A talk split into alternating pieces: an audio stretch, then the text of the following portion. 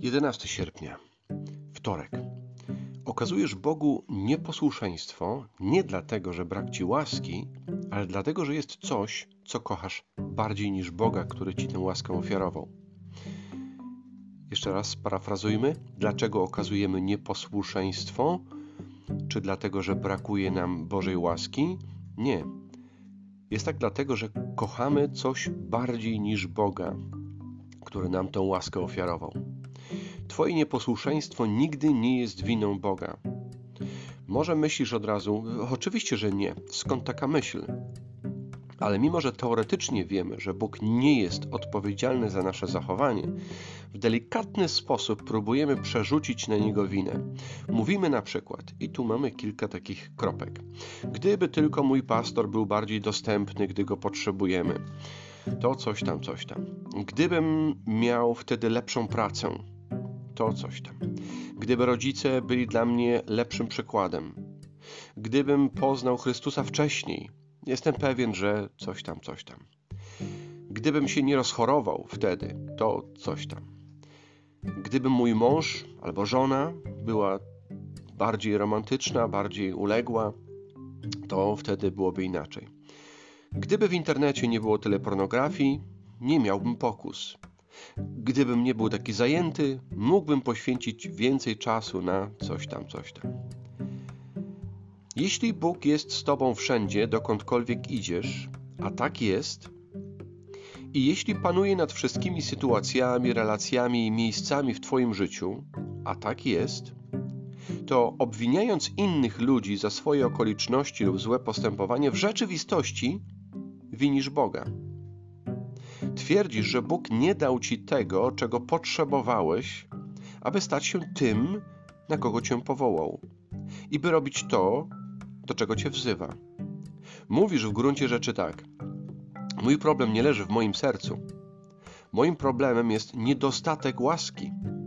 Gdyby tylko Bóg dał mi coś tam, coś tam właśnie, nie musiałbym robić tego, co właśnie zrobiłem. To jest ostateczny argument światopoglądu, w którym stale szukamy dla siebie usprawiedliwienia. Pierwszy raz ten argument padł w ogrodzie Eden po buncie Adama i Ewy. Adam mówi w taki sposób: e, broni się i usprawiedliwia kobieta, którą mi dałeś. Ona mnie do tego zmusiła. Ewa przerzuca winę dalej. Mówi: Diabeł mnie do tego nakłonił. To pradawne kłamstwo samoobrony człowieka, który nie chce zmierzyć się z obrzydliwością grzechu, stale zamieszkującego serce ludzkie. Trudno nam jest przyjąć, że nasze słowa i zachowanie nie są spowodowane tym, co na zewnątrz, lecz tym, co wewnątrz nas. Ciężko nam to przyjąć, ciężko się przyznać, że problem nie leży wewnątrz, chcieli, chcielibyśmy, żeby to było na zewnątrz. Słowa z Ewangelii Łukasza z 6 rozdziału, 43 wiersz, mówi tak Pan Jezus. Nie ma bowiem drzewa dobrego, które by rodziło owoc zły, ani też drzewa złego, które by rodziło owoc dobry. Każde bowiem drzewo poznaje się po jego owocu, bo nie zbierają z cierni fig, ani winogron z głogu. Człowiek dobry z dobrego skarbca wydobywa dobro, a zły ze złego wydobywa zło. Albowiem z obfitości serca mówią usta. Pismo mówi jasno, że całe zło, które czynimy, wypływa z myśli i pragnień naszego serca. Tylko wtedy, gdy to wyznasz, możesz zacząć czuć potrzebę łaski i zacząć się nią cieszyć. Tak? Co musisz zrobić? Wyznać, wyznać e, to, że w czym, jest, w czym leży problem. I wtedy możesz poczuć potrzebę łaski i zacząć się nią cieszyć. Jeśli pokonasz sam siebie, e, że to przekonasz, przepraszam, jeśli przekonasz sam siebie, że to nie ty stanowisz problem, lecz inni ludzie, sytuacje, nie ucieszysz się Bogiem, nie ucieszysz się Jego zabezpieczeniem, nie ucieszysz się tą potężną łaską przebaczenia, ponieważ szczerze mówiąc, nie uważasz, że jej potrzebujesz. Dla wielu z nas takie subtelne wzorce obwiniania Boga stają na drodze do przyjmowania łaski. Tej łaski tak bardzo potrzebujemy i to właśnie dokładnie wtedy, gdy próbujemy sobie wmówić, że tak nie jest.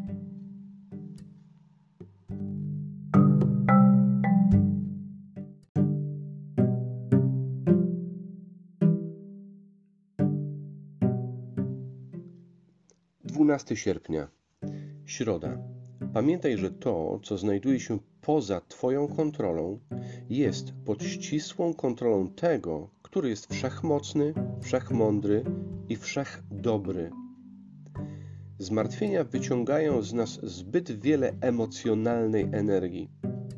Zbyt wiele osób ulega zniechęceniu. Zbyt wielu ludzi kieruje się strachem. Zbyt wiele osób nie potrafi zasnąć przez swoje troski.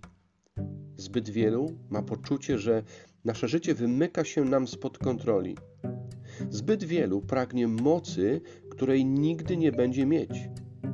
Zbyt wielu ludzi paraliżuje żal. Zbyt wielu zastanawia się, gdzie jest Bóg i co robi. Zbyt wielu czuje się osamotnionymi i niezrozumianymi. Zbyt często zazdrościmy życia innym. Zbyt wielu ludzi czuje, że stoją sami przeciwko całemu światu. Zbyt wielu ludzi, oceniając swoje życie, pomija najważniejszy, wszystko wyjaśniający czynnik istnienie, charakter i plan Boga. Istnienie, charakter i plan Boga. Jestem pewien, że wielu z nas musi przyjąć pogląd prezentowany w księdze Daniela lub do niego powrócić. Świat Daniela to świat problemów.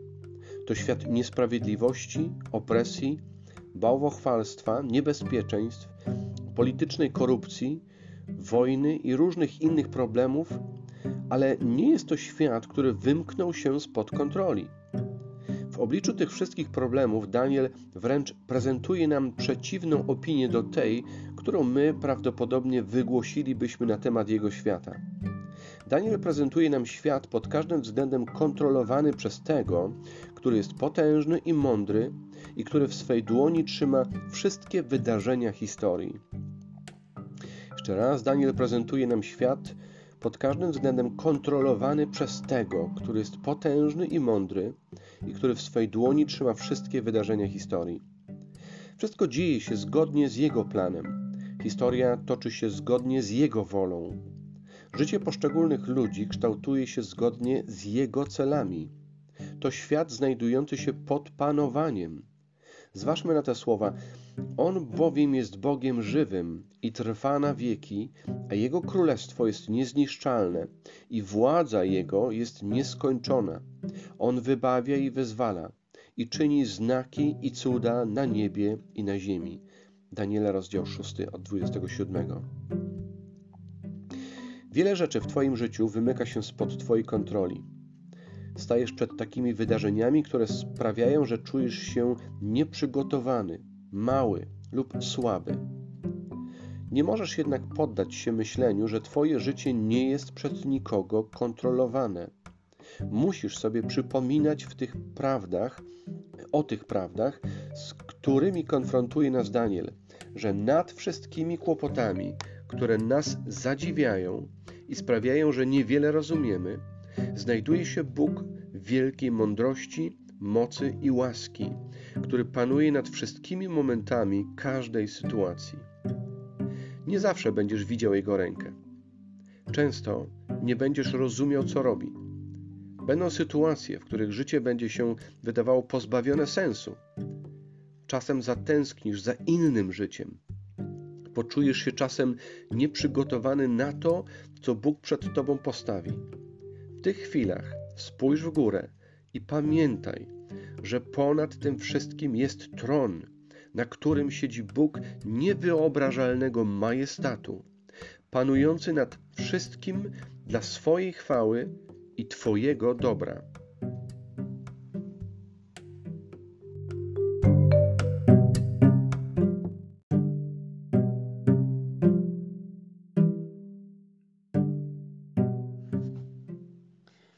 Trzynasty sierpnia, czwartek.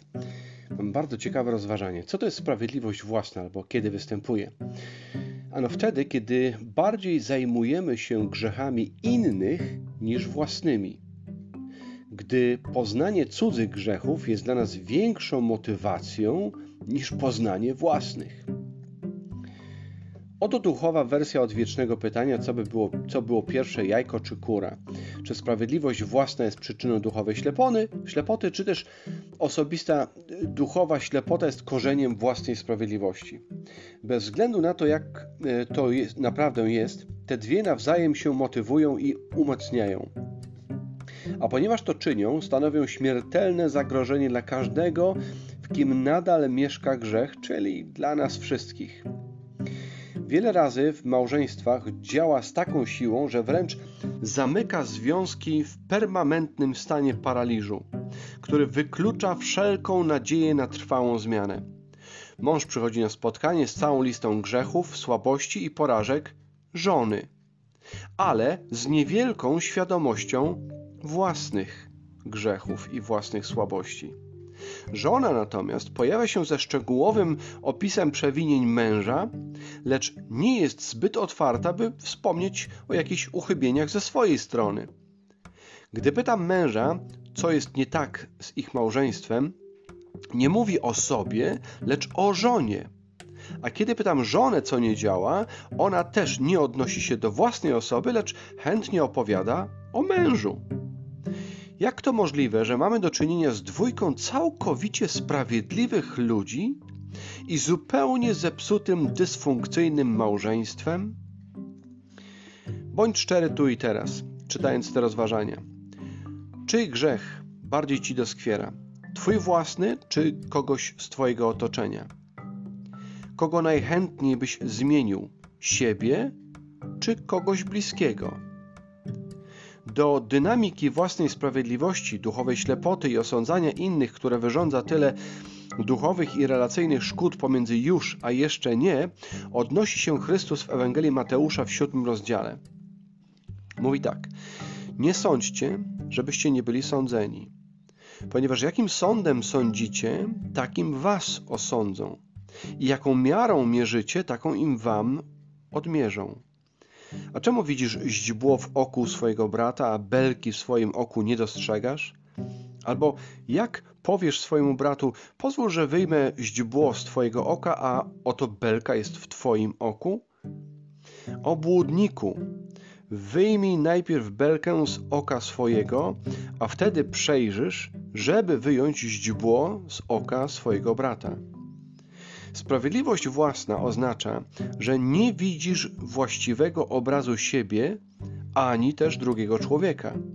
Oznacza, że postrzegasz jego lub jej źdźbło jako belkę, a swoją belkę jako źdźbło. Więc potępiasz jego lub ją, a siebie samego tłumaczysz, usprawiedliwiasz. Drugą osobę osądzasz, a względem siebie okazujesz cierpliwość, wyrozumiałość. Ta problematyczna dynamika to kolejny mocny argument na naszą desperacką potrzebę zbawczej łaski. Tylko ta łaska, przychodząca do nas w postaci dającej wejrzenie i przekonującej o grzechu służby Ducha Świętego, może pomóc nam jasno zobaczyć właściwy obraz siebie zobaczyć właściwy obraz siebie tylko dzięki łasce i dziełu Ducha Świętego, który przekonuje we właściwy sposób o grzechu. Ostatnie zdanie, ponieważ trzeba łaski, żeby zobaczyć, jak dużo łaski ciągle potrzebujemy. Tak, trzeba łaski, żeby zobaczyć, jak dużo łaski potrzebujemy. Dalsze rozważanie to jest Ewangelii Mateusza, 18 rozdział od 21 wiersza.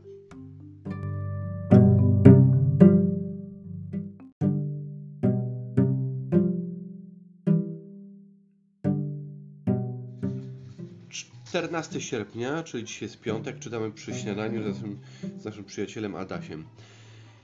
Motto jest takie: czy może być dla człowieka większa pociecha niż te napełniające słową, e, nadzieją e, słowa? Miłosierdzie jego nie ustaje, każdego poranka objawia się na nowo. Miłosierdzie nie ustaje, każdego poranka objawia się na nowo. Te słowa warto nakleić na lustrze, w które spoglądamy co rano. Przyczepię na karteczce do drzwi lodówki, na desce rozdzielczej samochodu. Przyklej od środka do swoich e, okularów. Zrób tak, żebyś codziennie rano je widział. Nie pozwól sobie budować obrazu e, siebie samego, innych ludzi, okoliczności, codziennych e, radości i zmagań, Boga, Twojego celu i przeznaczenia oraz tego, o co chodzi w życiu, bez tej wspaniałej, odkupieńczej rzeczywistości, czyli miłosierdzia. Miłosierdzie jest tematem Bożej historii. To wątek ciągnący się przez całe Pismo Święte. To dzięki miłosierdziu Jezus przyszedł na ziemię, czyli inaczej, że się zlitował nad nami. Miłosierdzie jest tym, czego potrzebuje Twoje zdesperowane serce. Miłosierdzie jest uzdrowieniem, którego potrzebują Twoje relacje z ludźmi. Dlaczego miłosierdzie dla relacji z ludźmi? Musisz, po, powinniśmy się mieć litość jeden do drugiego, tak? No przede wszystkim wiesz, bo jesteśmy, rozumiesz, to jest niesamowite, zobacz, nawet w tych relacjach małżeńskich, Tak. gdzie, rozumiesz, po tej romantycznej miłości, zobacz, nagle przychodzi inna faza tych realiów życiowych, które sprawiają, że zadajemy sobie dużo ran. I jak przetrwać bez miłosierdzia Bożego, z zobaczenia, prawda, swojego stanu, to jest miło, połączenie miłości, cierpliwości, takiej wyrozumiałości. Dalej, jeżeli chodzi o słabości nasze, miłosierdzie jest tym, co daje pocieszenie w słabości. Właśnie, że no, mamy słab, jesteśmy słabi, ale wiemy, że ktoś nas rehabilituje i nie porzuca nas. I mamy nadzieję też w czasie próby, doświadczenia. Miłosierdzie może zrobić to, w czym prawo jest bezsilne. To jest ta świetna scena e, z wędrówki pielgrzyma, kiedy jeden tam ten współtowarzysz tego naszego pielgrzyma, e, chrześcijanina, jest bity przez kogoś. Mówi, zlituj się nade mną. On mówi, nie znam litości. I to jest Mojżesz, nie?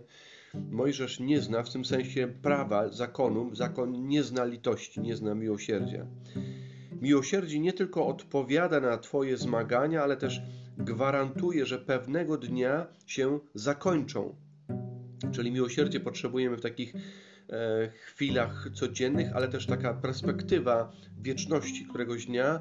E, miłosierdzie doprowadzi do końca tego wszystkiego, tej udręki. Miłosierdzie jest tym, za czym tęskni ten zepsuty przez grzech świat. Miłosierdzie triumfuje tam, gdzie sprawiedliwość nie może. To jeszcze raz to samo, tak? Triumfuje tam, gdzie sprawiedliwość nie może zatriumfować. No bo tak, gdyby Bóg oferował nam tylko sprawiedliwość, czy ktoś do niego by w ogóle uciekał? No raczej nie, prawda? Więc e, to poznanie Jego miłosierdzia sprawia, że możemy uczciwie stanąć przed sobą samym i z radością biec do Pana. To o Jego miłosierdziu będziemy śpiewać i wychwalać je przez e, na wieki, na wieczność. Miłosierdzie sprawia, że możemy uczciwie stanąć przed sobą samą, tak? Że wiem, że Bóg się nade mną lituje, więc ja przyznaję się do tego, jaki jestem i, i biegnę do Niego, a nie usprawiedliwiam samego siebie. Nie kombinuję. No więc jeszcze raz wracamy do tych słów, to są z trenów Jeremiasza, trzeci rozdział, 22 wiersz. Niewyczerpane są objawy łaski Pana, miłosierdzie Jego nie ustaje. To jest taki paralelizm. Niewyczerpane nie ustaje. Niewyczerpane są łaski, miłosierdzie. Łaska i miłosierdzie z taką paralelnym zestawieniem. Każdego poranka objawia się na nowo, wielka jest wierność Twoja. Każdego poranka objawia się na nowo, wielka jest wierność Twoja. Jeśli jesteś Bożym dzieckiem, opisuje, te, te słowa opisują Twoją tożsamość i nadzieję. Tak? To, kim jesteś i w czym pokładasz nadzieję. Da, te słowa dają Ci powód, żebyś, żeby rano wstawać i dalej iść przez życie. Te słowa umożliwiają Ci stawienie czoła temu, e, w jak słabym stanie się znajdujesz i przyznanie się do tego przed sobą, no i oczywiście przed Bogą, przed Bogiem. Te słowa też dają Ci możliwość przekazania miłosierdzia dalej innym ludziom, poczynając od tych najbliższych, prawda? Ludziom, którzy zawodzą, a także pozwalają Ci przyjąć pocieszenie Bożej obecności zamiast przerażenia na samą myśl, że On jest blisko. Tak? Czyli te słowa o miłosierdziu pozwalają mi przyjąć przy- e, pocieszenie tej Bożej obecności, że Bóg jest jest blisko. Nie muszę z tego powodu być sparaliżowany i być przerażony. Dalej, Bóg nie tylko wylewa na ciebie swoją miłość, która nigdy się nie kończy, i łaskę, która się nie wyczerpie, nie tylko jest wielki w swojej wierności, ale też codziennie rano odnawia swoje miłosierdzie, które rozszerza na ciebie i na mnie.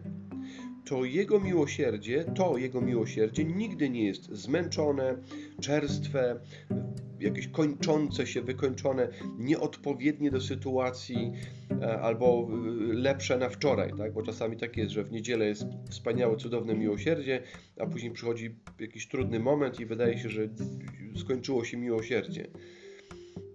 Nie, to miłosierdzie jest dopasowane do kształtu słabości, okoliczności i zmagań każdego jego dziecka. Miłosierdzie jest dopasowane do kształtu słabości, okoliczności i zmagań każdego jego dziecka. Owszem, wszyscy otrzymujemy to samo miłosierdzie, ale nie przychodzi ono do nas w tej samej formie i rozmiarze. Bóg wie, kim jesteś, gdzie jesteś i przed czym stajesz, a w majestatycznej kombinacji Bożego poznania, mocy i współczucia spotyka się z Tobą odpowiednim, z odpowiednim miłosierdziem i łaską na dany moment. Nie pozwalaj sobie oceniać swojego życia w sposób pozbawiony nowej, porannej łaski i miłosierdzia. Każdy obraz Twojego życia, w którym brakuje miłosierdzia, jest dramatycznie nieprawdziwy. I z Księgi Daniela z 9 rozdziału jeszcze coś rozważania. Pozdrawiamy.